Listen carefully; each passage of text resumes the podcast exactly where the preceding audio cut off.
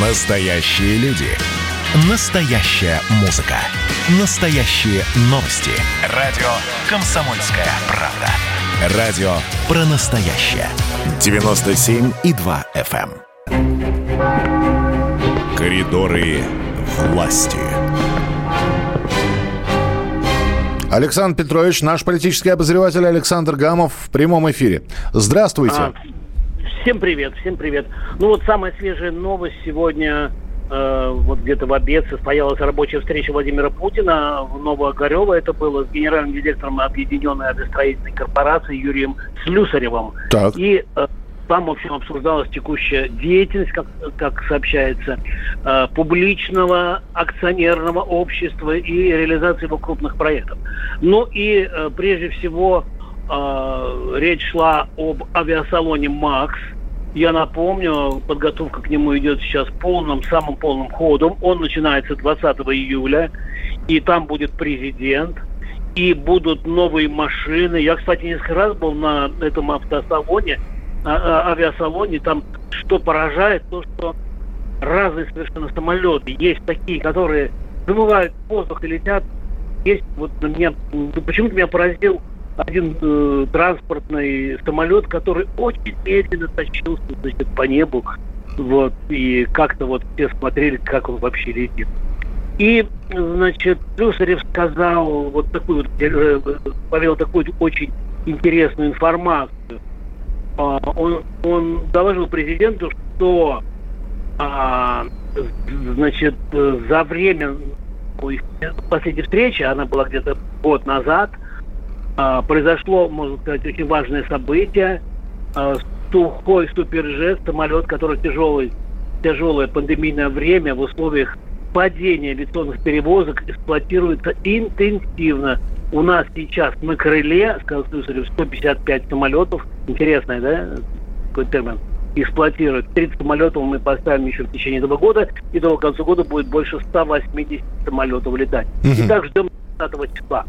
Ну и- да, я думаю, что с Максом мы обязательно будем делать прямые включения, Конечно. так что не без этого. Ну, Хорошо, что еще, Александр да. Петрович? Да, у меня вчера уже поздно, поздно вечером, уже после, после 10 вечера была очень интересная, интересный разговор, интересная беседа с нашей, э, с тобой общей знакомой Анной Юрьевной Поповой. Она, правда, про тебя не спрашивала, потому что времени было очень мало, буквально 15 минут мы говорили. Это правильно. И- Подальше от начальства, поближе к кухне. Я И- не стал Ну и не стали тебя. напоминать. Да, глава Роспотребнадзора что сказала?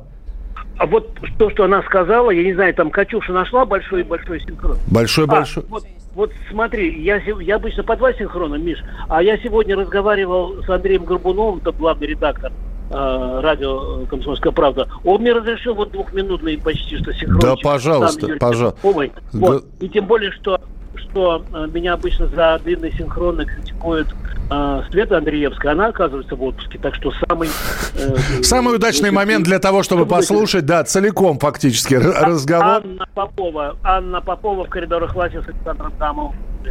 Это я. Ну, сразу вопросы.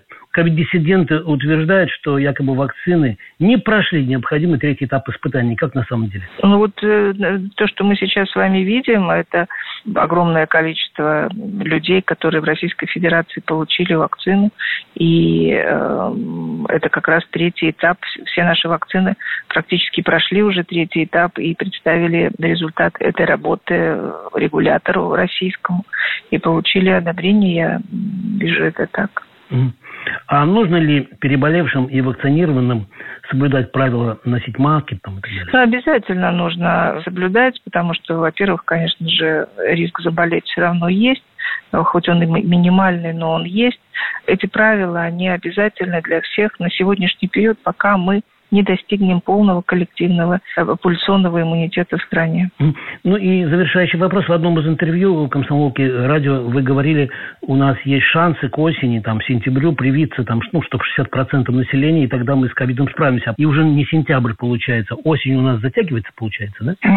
Да, На- Если мы сделали все вот то, о чем мы говорили сразу и, и, и, и быстро, э, мы бы получили должный результат. Но так как мы э, не успеваем за штаммом, а, мы должны будем увеличить количество привитых, привитого населения в стране для того, чтобы уже в зиму, в сезон коронавируса войти абсолютно защищенным.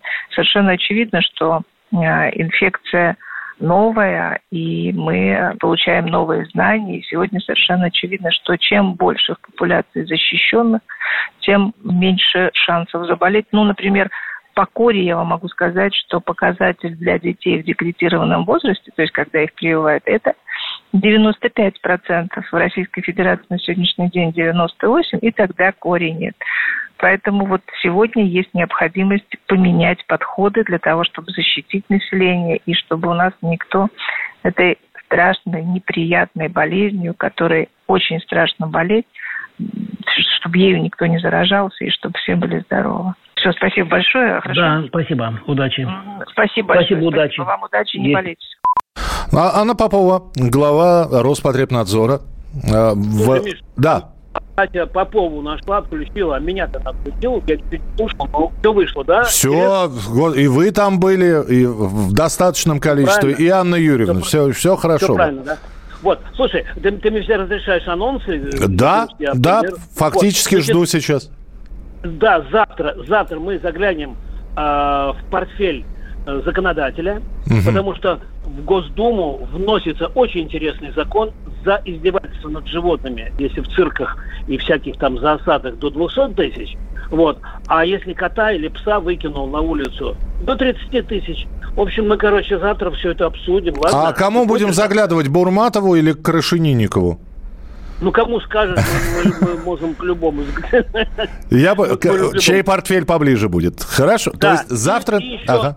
Да, и еще мой земляк э, Виктор Шабрин, он э, вице-президент э, Российского общества дружбы с Кубой. Угу. И мы с ним э, договорились, что мы подробно с ним поговорим о том, что там происходит на острове Свободы, чего ждать, крах это коммунистической системы или нет, и вообще надо там наши базы восстанавливать, помогать, и какое сейчас идет военно-техническое сотрудничество. Ладно? Прекрасно. Больше... Куба и э, брошенные животные. По-моему, прекрасный набор для завтрашней беседы. Все, в... завтра поработаем. В нашей рубрике «В коридорах власти» Александр Гамов. Так что завтра обязательно послушайте это все. Коридоры власти.